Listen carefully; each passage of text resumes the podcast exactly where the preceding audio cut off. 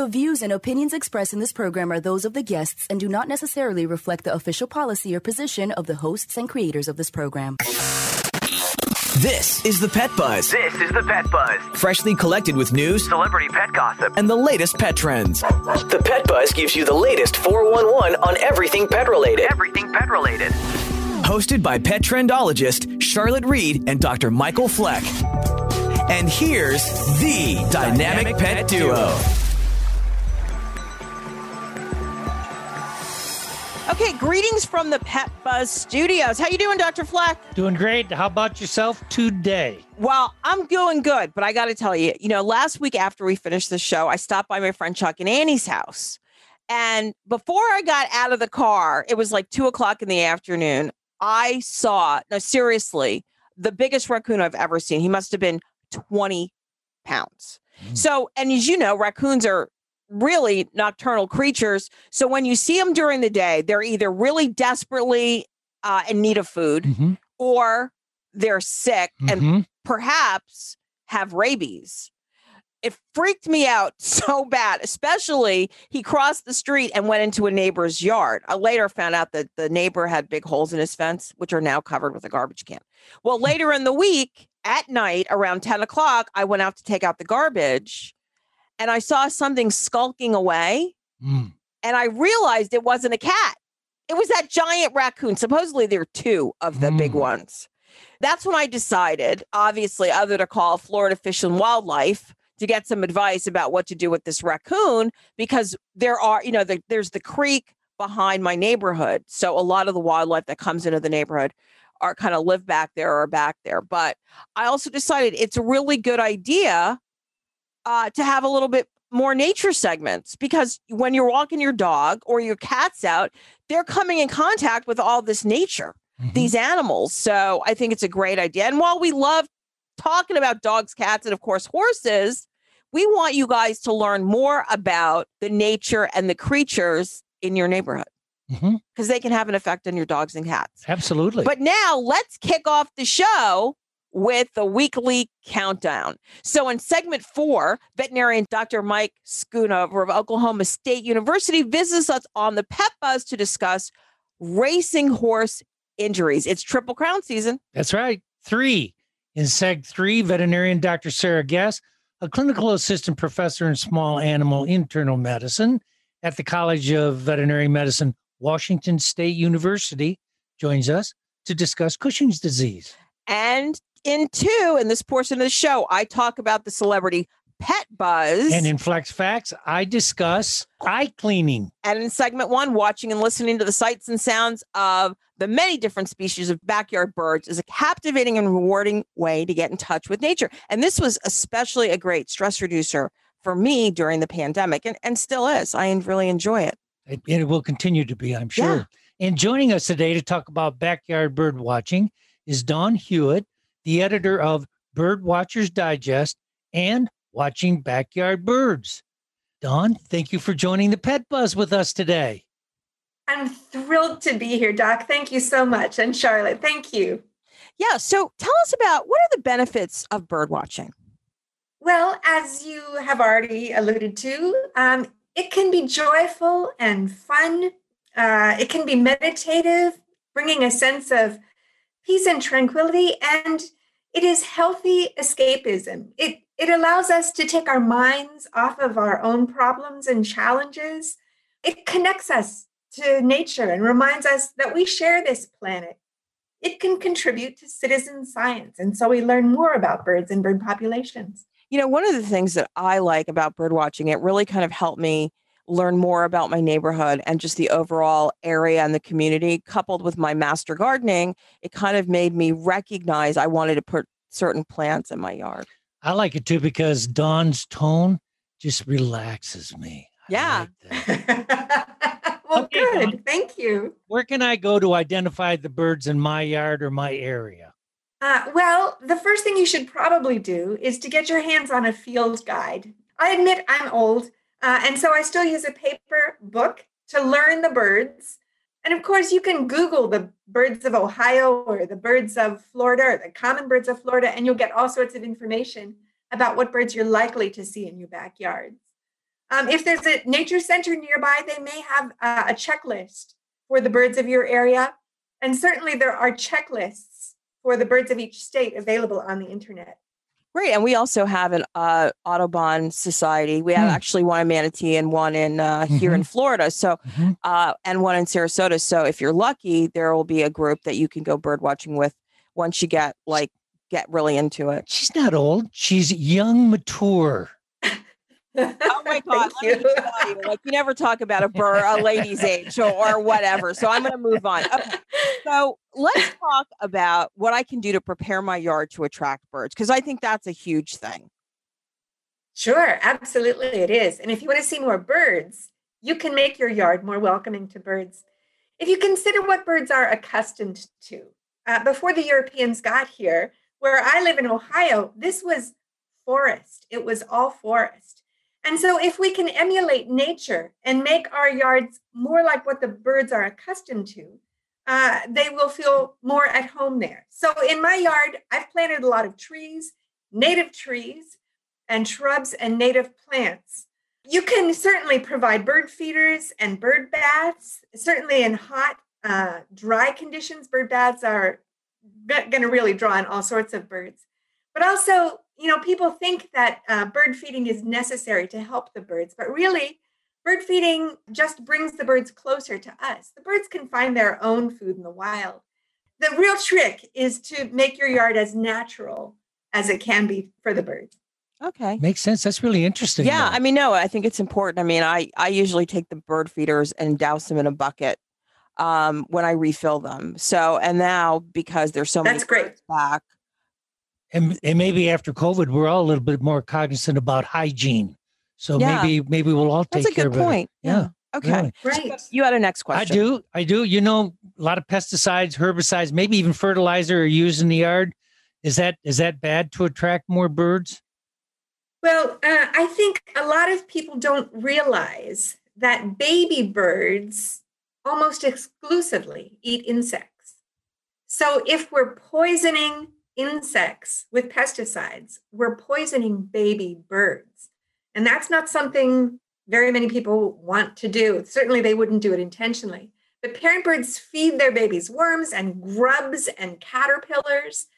And so we need to change our mindset about hating insect, insects to welcoming insects, especially natural insects, uh, naturally occurring native insects into our yard. I think you just have to be careful. I mean, I know, for example, I have a lot of uh, milk thistle and giant milkweed in my yard because I want to attract monarch butterflies. So, and the butterflies get really big. So I want them to survive because monarchs are in becoming an endangered species. You know, and I so think it's kind in, of a That's in- balance. in all things you got to balance. Yeah, that's Everything's that's just be what I was going to say. Right. Okay, so what other do equipment do I need to birdwatch? Well, the tools of the trade are usually considered a field guide and binoculars, but you know, it depends how far you're going to take this hobby. You really don't need anything to enjoy the birds that visit your yard or your feeders, but you can spend thousands of dollars on a binocular or even more on a good spotting scope if you want to. And then people like me enjoy traveling for birds. I, I've been to many foreign countries just to see birds. Wow. Uh, and so it can become an expensive hobby, but really you need a way to figure out what the birds are. And that's a field guide or a field guide app or Merlin. It's worth the investment to buy a good binocular. And don't forget, if you get good binoculars, you can see the football game better in the stadium. So that's another. Some people care about such things. Yes. Yeah, like Dr. Fleck. Absolutely. He's only saying that because next his next question is, did you go to Ohio State, Dawn? well, everyone, that was a great interview with Dawn Hewitt, editor of Thanks so Digest and Watching Backyard Birds. For more information, visit birdwatchersdigest.com. You know, I love backyard birding. And so, you know, you'll have to keep up and just start getting active and start looking for those birds. Because, you know, they'll start visiting daily every single day with the right plants, the feeders, the bird baths, and everything else. Sometimes we just become aware of something and we recognize how frequently it's there. Yeah, I know. So next up, celebrity pet buzz, and of course your favorite, Fleck's facts. So let's take a commercial break, and we'll be right back.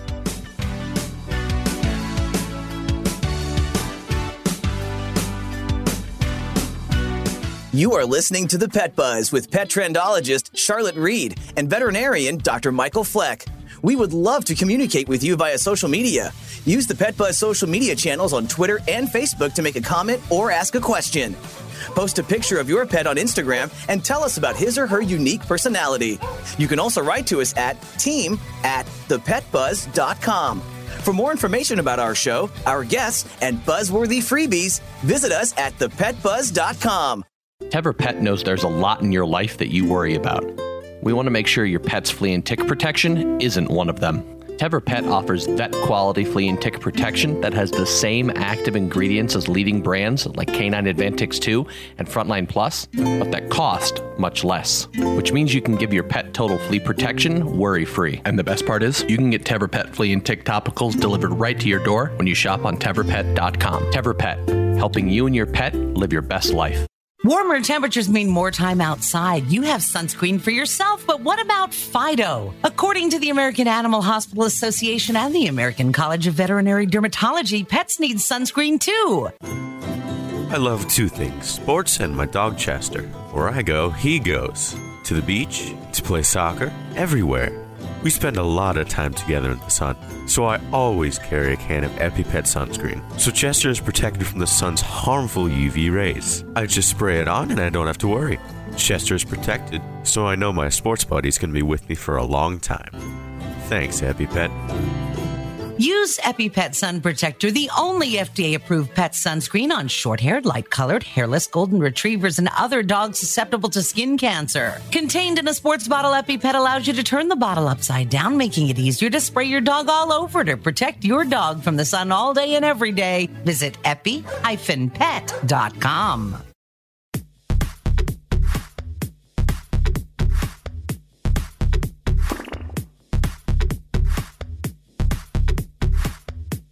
Thank you so much for joining us on the Pet Buzz. As you know, the show is hosted by the dynamic pet duo. I'm pet trendologist Charlotte Reed. And I'm veterinarian Dr. Michael Fleck.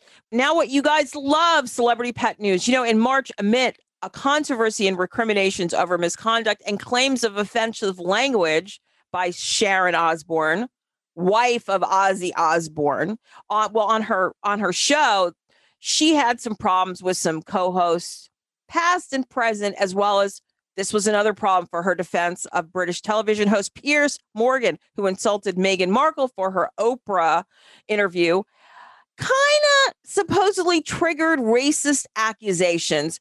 Um, so obviously, Sharon kind of parted ways with the CBS talk show The View. You heard about that. Mm-hmm. Just a more controversy that kind of goes with the whole bit of controversy you know, that goes on that just goes on and on and on with the whole mm-hmm. topic of racism. Well, mm-hmm. anyway, more bad luck has soon followed Sharon Osbourne. It seems that last Friday, the former talk show host revealed that her beloved Scottish fold, you know, Taylor Swift also has Scottish fold cats that she named Miss Olivia Benson based on the, um, you know, the series Law and Order. Mm. Yeah, Scottish folds are very popular. Anyway, so Sharon's cat Momo has been missing was missing for about 3 days and she went on Instagram and asked her fans and neighborhood followers to help her find Momo, who was last seen in the Los Angeles Larchmont neighborhood. And if they saw a sighting of Momo, to contact her. Well, she shared photos of the cat and she said, I'm praying for my baby Momo is safe and okay. Please repost if you can help me bring Momo home. And you know it's really interesting? And she further revealed that Momo was chipped but wasn't wearing a collar. And she also know the cat is very friendly, but she said that Momo is not street smart, like many indoor cats. Okay. Well, as a result of her loss, she still has good relations with her former colleagues. Um, the talk co-host Amanda Kloots and Carrie Ann Inaba, as well as other pet loving fans, showed support with good wishes, prayers, and encouragement that Sharon get Momo back. And believe it or not, later that night, Sharon wrote that Momo returned home. So perhaps her luck is changing. What a nice end to this. Yeah, story. which mm-hmm. I thought was really, really nice. Three right. days and the cat came back and Sharon's happy and and it shows that she does have support with friends and family who care. Because people can, like you always say, people can relate to several celebrities when they have the same problems or the same issues with their pets that we do. as we do. Yeah, Yeah. sure. And now, what you guys have been waiting for. Welcome to Just the Facts. Just the facts. Fact Or fiction. Just the facts, ma'am. You want answers. I want the truth. This gonna take long. You got the time. Fleck's Facts. So, what are you going to talk about today, Dr. Fleck? Cleaning dogs' eyes. Okay, that's a good topic. Eyes are so important. You only got two of them. Don't want to lose those senses. They are also prone to attracting schmutz and getting dirty. Oh, absolutely. A dog puts his nose into everything from soil to garbage to food boils. Food Boils? food bowls. Okay. and the faces of even shorter haired breeds, shorter nozzled breeds, can need routine grooming to keep them free from clumps, stains, dried food particles, and other blotches. okay, so Dr. Fleck, let's move on and tell me when is the ideal time to clean a dog's eye? The ideal time to wash your dog's face and eyes is at the bath time. Don't forget, sometimes you need to do it every day, though. Don't simply focus on his body. Make sure you cover all the ground from nose to tail. However, there are many times when a dog needs a quick touch up on his face and around his eyes. Okay, so what should a dog owner use in this particular case? Use soft, clean washcloths or sponges that are soft. Moisten the cloth or sponge with room temperature water.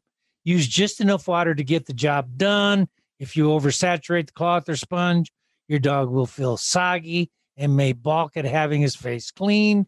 You want your dog to feel as comfortable as possible need, with yeah. these procedures. so, what should you avoid doing? Paper towels and napkins. Oh, because they're harsh. You know, right? they're they're available so people think they can use them. Mhm. When wet, these products can easily shred and disintegrate, and they can be a little abrasive too, by the Mhm. way, which will leave small bits of paper in your dog's coat when you're wiping. Okay, so how much pressure, I mean, should we apply when cleaning around the eye? Because, like you said, that eye can get really gunky. Yeah, that's a quantitative issue. You want to be gentle but firm. Use only as much force as necessary to soften and dislodge the bits of food or dirt in your dog's facial fur. It's better to make several soft strokes than one or two strong, forceful strokes. And don't intimidate that with the swipes on the dog. Okay, talk a little bit about soaps and shampoos. Yeah, and you know, in most cases, casual facial grooming shouldn't require anything stronger than water Mhm. normally. Remember that you should never use soaps or shampoos that are made for humans. If water isn't doing the job, you can try a little dab or spray of waterless dog shampoo. Notice I said that dog shampoo. Mhm. These products are available at many pet shops and veterinary offices. You know, one of the things I always find out that people are always afraid to get those clumps of gunk out of the dog's eye. What do you suggest? Well, you've probably noticed those globs that can form around your dog's eyes, just like you're saying, Mhm. using a, a water moistened washcloth or sponge, very gently wipe the area around that eye to loosen and remove the dirt or gunk. Mhm. Never wipe the eye itself and be sure to approach the area slowly so you don't startle your dog. Notice I said, don't wipe the eyeball yourself. Never use soap or shampoo near your dog's eyes because this may cause irritation or even damage the pooch's eye. Mm-hmm. Even if it's tearless shampoo, don't use it around the eye. And as I tell my clients, if you don't take that away, it'll dry up, attach to the skin. And when you do try to remove it, you'll be removing skin. Yeah, I, a lot of times you'll see some of these small eyes have like extensive pink around the corners, the inside corners of their eyes. Okay, tear stains is a big problem. Big problem. Yeah, so Tear talk stains- about tear. Talk tear- about tear stains. Tear stains are dark, blotchy areas that form on the hair around the dog's eyes, and cats can get tear stains too. This discoloration is particularly obvious in light colored dogs. The stains are caused when the eye expresses an excessive amount of tears, which react with the bacteria in the hair. If the tear stains are a chronic problem with your pet, it may indicate that there is an underlying medical cause, such as infected tear ducts, maybe even anatomical. You should bring this to the attention of your veterinarian. If routine cleaning with a moist washcloth doesn't remove the stains, you can try solutions that are specifically made for this condition. You can find them on your at your vet office or at the pet store shops. Lastly, be sure that you follow the directions and don't touch the eyeball. You know, I think that's really great. A lot of times we buy these products and we don't follow the instructions, and it's really important. It's like with flea and tick products, you need to read whether you bought the package last month or the month before. It's always a good idea just to refresh your memory, read the instructions on the back because you don't want to spend the money. And then, of course, do something incorrectly, and then you're going to end up having a big vet bill and hurt your dog. What's the favorite phrase that people say? I know how to do that. Yeah all the way to the veterinary office to treat the eyeball. Yeah, Come all on. the way to an empty bank account. Okay. Empty. Anything else, Dr. Fleck? That's all the Fleck's facts for the week. Yeah, that was a great segment. I'm glad we actually talked about that. I, think it's really important. too. It's something simple. It's something we deal with every day. Well, anyway, you guys need to stick around because more of the pet buzz very soon. Bet you can't wait for my likey of the week, as well as veterinarian Dr. Sarah Guess from Washington State talking about Cushing's disease. Stay tuned. Like I said, always more buzz coming up. You are listening to the Pet Buzz with pet trendologist Charlotte Reed and veterinarian Dr. Michael Fleck. We love to communicate with you via social media. Use the Pet Buzz social media channels on Twitter and Facebook to make a comment or ask a question. Post a picture of your pet on Instagram and tell us about his or her unique personality. You can also write to us at team at thepetbuzz.com. For more information about our show, our guests, and our buzzworthy freebies, visit us at thepetbuzz.com. What would you do with two and a half more years with your dog? Two and a half more years of fetch, of walks, of love. Studies show that overweight dogs live two and a half years less on average than dogs at a healthy weight. But Slim Paws is here to help. Veterinarian recommended weight loss in one daily chew for your dog. Slim Paws for the long, healthy life of your dog.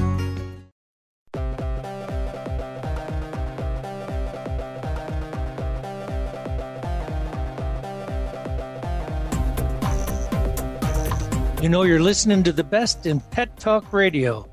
This is the Pet Buzz. That's the way it has to be, cause that's the way I like it. It's genius. I like it. I love you so much. I like it. It's to die for. I like it. You know, I always like to tell you something good. Remember that song? Tell me something good. Remember? Well, this story is completely a wonder. This incident took place earlier in the month in South Africa. It seems that Byron and Melissa Theraran are lucky that their seven year old Staffordshire Bull Terrier, Jesse, was there to save the life of their 13 year old Pomeranian, Chucky. So check this out. In harrowing footage caught on the video camera, Chucky falls in the pool as he's walking around the perimeter. okay. At first, no one is around to see him. After a few minutes, Jesse, the younger dog, and the bigger dog comes from the house and begins circling the pool. And following, Chucky is flailing in the water. Jesse begins to try to grab a hold of Chucky from the pool's edge and remove him from the water. Well, the video doesn't show Jesse's entire rescue. It took the bigger dog about 30 minutes to save the smaller dog. I mean, that's a long time. They're probably exhausted. Yeah, probably. The clip does show the moment that Jessie pulls her older sibling to safety with her teeth. It was only when the couple got home and found the pups covered in water did they check the security video to find out what happened. So I love that story. I do too. And I'm just curious, you guys at home, do you think your dog would try to save another dog, another dog sibling in your house? Well, if so, tell me something good. Tweet, post, or email us at team at thepetbuzz.com because we want to know. And there's a possibility we could talk about it next week. I bet you there's innumerable cases that it's happened. to. Sure, sure. And I love that. So that's why we always want to know what's going on at your house that's really good. So here's the scoop if your dog is drinking and urinating more than usual, it could be caused by a variety of reasons. One cause could be Cushing's disease. And our next guest is here to talk about this common disease, especially in dogs. Yes, and I'm happy to introduce veterinarian Dr. Sarah Guess, who is currently a clinical assistant professor in small animal internal medicine at the College of Veterinary Medicine at Washington State University. Dr. Guess, welcome to the Pet Buzz today. Thank you so much for having me. I'm so pleased to be here. So I'm curious because a lot of people talk about Cushing's disease. tell us a little bit about that and what animals can get it. Cushing's disease is the collection of clinical signs that happens when there's too much steroid in the body. And really, any animal could get it. It's most common in dogs, and the classic form of Cushing's disease that we think about is the dog form. Okay, so that means cats can get it. What about horses or other animals? Cats, horses, I think anybody who has an adrenal gland has the potential to get Cushing's disease, which would include all of our domestic pets. So, what are the symptoms? Just in, in dogs. Yeah, in dogs, the main symptoms of Cushing's disease are increased urination, increased drinking, just like you said. We also see um, increased appetite and sometimes weight gain. In the later stages, we start to see some hair loss and maybe a sort of pot belly type appearance, is what owners often describe to us when they're talking about a concern for Cushing's disease.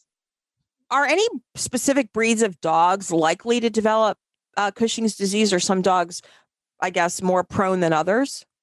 Interestingly, littler dogs tend to get one type of the disease, and bigger dogs tend to get another type of the disease.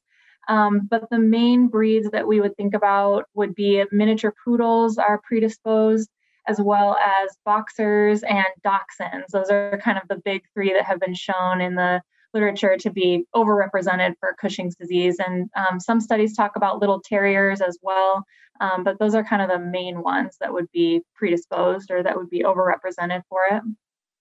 Interesting. Yeah, very. What are there more than one type of Cushing's disease, and are any of these similar to the Cushing disease in humans? There are kind of two main types of Cushing's disease, and one of them I think is kind of similar to the syndrome in humans. Um, the main types of Cushing's disease that we see in dogs, excluding dogs that are taking oral steroids, so if we keep those out of it, the too much steroid production by the body would either be from the adrenal gland itself, where the adrenal gland um, develops a tumor, either benign or malignant, and starts producing a bunch of steroid and causing those clinical signs. Or um, there's a small spot in the brain called a microadenoma that produces too much of a product that causes the adrenal glands to secrete this excess steroid. So it's either coming from the adrenal gland itself or from a little spot in the brain that is doing that. And it's pretty interesting that dogs can get either of those, but the brain form is more common. And I think it's also more common in humans. Okay. Well, if you've just joined us, we're talking with veterinarian Dr. Sarah Guess from the College of Veterinary Medicine at Washington State University about Cushing's disease. So I'm just curious, how is it diagnosed? How is this disease diagnosed? Cushing's disease is one of my most favorite diseases to work with because it's diagnosed in three main stages. The first is that the veterinarian needs to have a clinical suspicion for the disease, meaning that the patient has clinical signs compatible with Cushing's disease. That increased drinking and urination is are kind of the main ones that we see. The second step in diagnosis of Cushing's disease is to demonstrate that there is actually too much steroid hormone in the body that's happening. And then the third step would be to find out where that steroid hormone is coming from. Is it coming from the adrenal gland itself, or is it coming from somewhere in the brain? And um, those three steps can sometimes take a few days to diagnose and work through, but it's really important to get all of those squared away so we know how to fix it.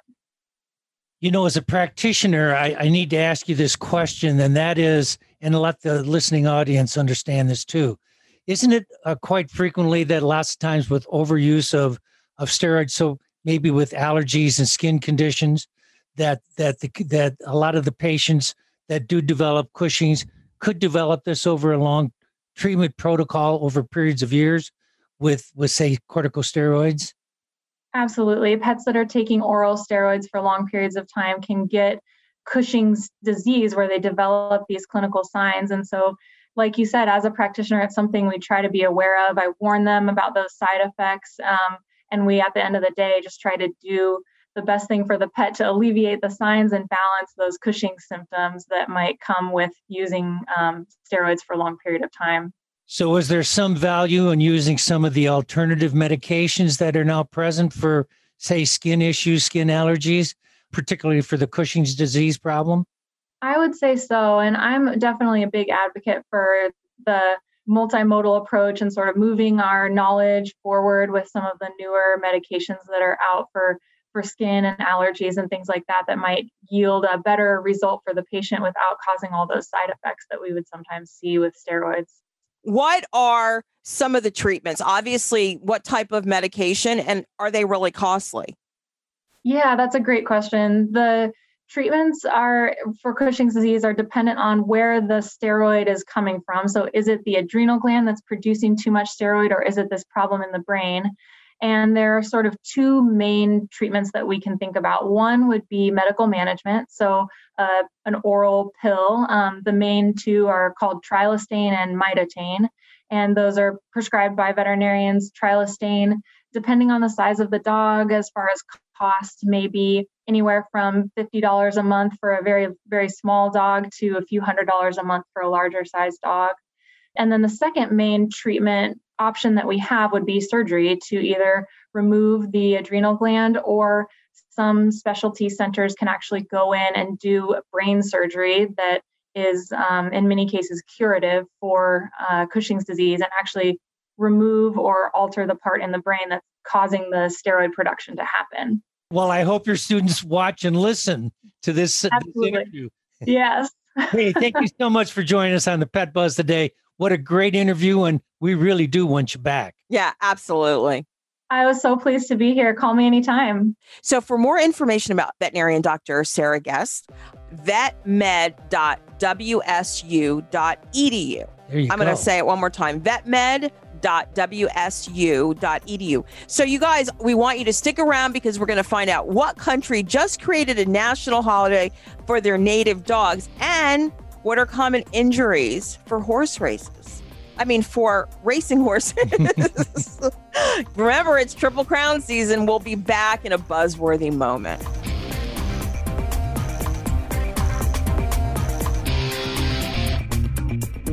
Does your pet have dry, flaky, and itchy skin? Do you find yourself visiting the veterinarian repeatedly because Fido or Fluffy has skin allergies or ear infections? I love animals and want my pets to be healthy. So I asked our vet who recommended EpiPet Ear Cleaner. It's super simple, and it even smells good. Every week I use it on both my dog and my cat to gently remove wax and debris. I even told my friend Aiden to try EpiPet on his dog Sophie, who always had red ears. But not anymore. Now we both have happy and healthy pets. Thanks, EpiPet. Developed by a veterinarian, EpiPet is a revolutionary, high performance skin and ear care product line made with the finest natural ingredients. EpiPet, for you and your pet, means better pet health. For more information, visit epi-pet.com.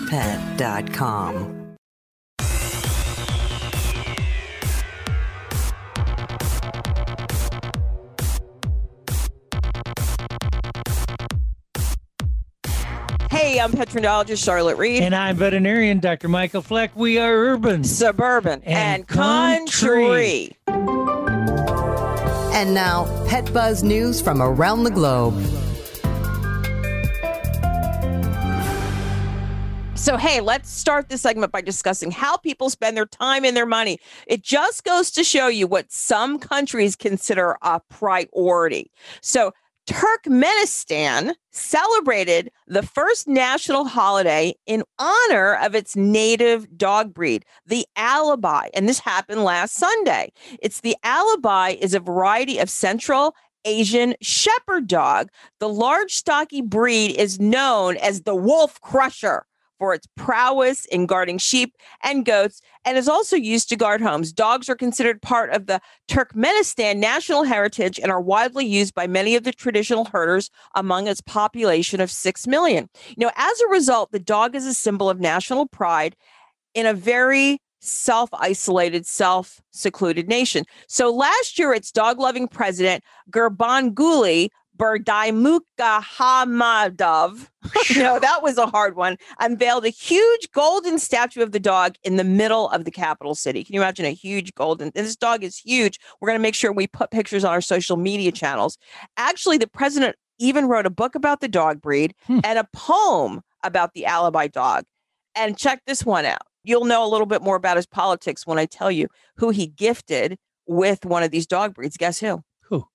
Vladimir Putin. Oh, wow. Yeah, he gave the Russian president a puppy for his birthday back in 2017. This year, the last Sunday, the celebrations included a best of breed contest in which the entrants participated in a contest and they wore national dress and paraded their dogs on a colorful stage, probably similar to like a dog show. It would have been a wonderful. Yeah. event. Well, the president's son awarded the prize in his father's name during the festivities. And although the breed has been celebrated with a national holiday, see, this is where the kicker is the gold statues, the gifts of Putin. Their economy is really in the grip of an economic crisis. but the one good thing that we could say is that the folks there must love dogs. Across the board. Well, seems as if our next guest is on the line. You know, Triple Crown season is upon us, and that's when really most people watch horse racing. I mean, it's a huge sport, but Probably the only time of the year that they do watch it. yeah, well, so despite its popularity, you know, horse racing is a dangerous sport, especially for jockeys and for Mhm. horses. And our next guest is going to talk just about that topic. So at the Pet Buzz, we welcome veterinarian Dr. Mike Schoonover, who is associate professor of equine surgery at the College of Veterinary Medicine, Oklahoma State University. He is a diplomat of both the American College of Veterinary Surgeons, large animal specialty, and the American College of Veterinary Sports Medicine and Rehabilitation, equine specialty. So, Dr. Schoonover, welcome to the Pet Buzz. We are really glad to have you here with us today. Oh, well, thank you very much. I'm glad to be here. Okay, talk to us about the musculoskeletal system of horses and what's its purpose. Well, the musculoskeletal system of any animal consists of the bones, tendons, ligaments, and joints. And the purpose is to really provide protection to the internal organs and also um, make it where animals can move around and, and um, contribute to the structure that the animal has. Know, one of the reasons that we had you here is because we we do follow the Triple Crown, and we've seen some accidents on tracks around the country. So we kind of wanted to know what are some of the common racehorse injuries that we've either seen or heard about, or Sure. I mean, there there are a lot of um, of injuries in racehorses, and a lot of them aren't uh, really different from other um, species of animals. Human a- uh, athletes um, have similar injuries, um, but we t- what we tend to see in horses um, when they're going down the track at a high rate of speed are the catastrophic injuries. So fractures of the bones, complete fractures of the bones. Sometimes they can have complete um, tendon or ligament failure. Um, but some other you know, minor or less severe injuries can be minor uh, bone chips that occur in joints, minor tendon sprains, things like that. So, do many of these injuries happen when horses get bumped or tangled in traffic or trip or take a bad step when racing, or are, are some of the injuries a side effect of training? Rarely does an injury actually happen, or, or at least initial start of the injury doesn't happen in the race that the animal shows a problem. Most of the injuries that we see are repetitive stress type injuries. So, repetitive training, ligaments and, and tendons and bones will get weaker over time with that training. And if they're not given enough rest to um, recuperate and for those tissues to remodel, um, then that yeah that kind of continual use can lead to injury. So my question has to do with track surface. So I guess in a lot of these injuries, like we've seen at Santa Anita, because um, you know we had Mickey on, uh, uh, I think it was last year, and he talked about track surface. Can track surface be a contributing factor to equine injuries? Certainly. Um, and if we knew, you know, if we had all the answers and knew the perfect surface to to race horses on, that's what every that's what every track would have. But you know, when we start having a surface that's really firm and not very deep, um, the impact of that is is very um, stressful for the tendons and ligaments and bones of the horse. If we have a, a racing surface that's really deep, um, well, then that can have a negative effect on the soft tissues um, of the limbs as well. So, you know, trying to find that perfect track surface, you know, even with um, with all the the research that's been done, you know, we still don't know what exactly is the perfect surface to minimize injury. We see so many of these injuries happening at Santa Anita. That wasn't all injuries. I think some of it was infectious disease too, I believe. Well, you know, recently, obviously, there's been a lot of news publicity about these about injuries, but um, looking at the numbers, if you if you go back, there's really not an increase in number of of catastrophic injuries that are happening on racetracks on a on a um, kind of a year to year basis. Now, one year there may be a few more. The next year there may not be quite as many, but these injuries are getting a lot more publicity, and so people know about them more so. If they happen during a race, people know about them. If they happen during training, then they may not necessarily hear about them. Sounds like the conditions of any athlete, doesn't it? Well, you know, it's interesting because I was doing some research and it said about two horses probably die on racetracks more or less a day. And then it said, but like you said, the the numbers are going down from a few years ago. There are not as many deaths and injuries as there were like maybe 10 years ago.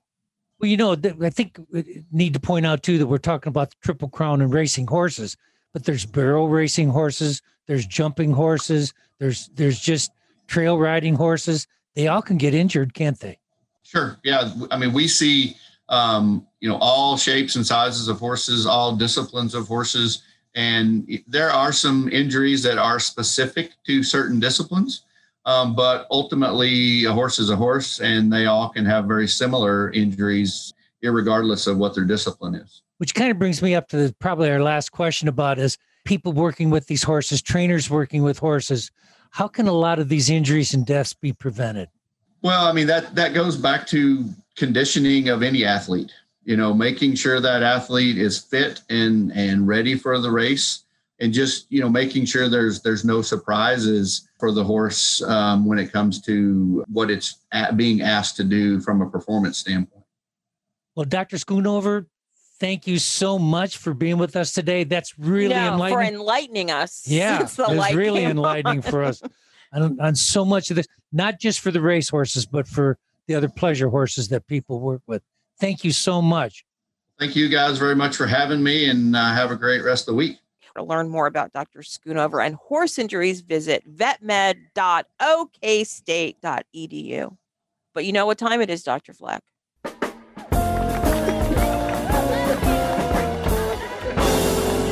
Okay, everybody, that's a wrap. You know what time it is, Dr. Fleck? No. It's time to wrap the show. No, Of no, course. And I know this was a great no. show. But before we leave, we want to give you a preview of next week's show. So next week, we're going to talk about Addison's disease Mhm. and the second jewel of the Triple Crown, the Preakness. Mhm.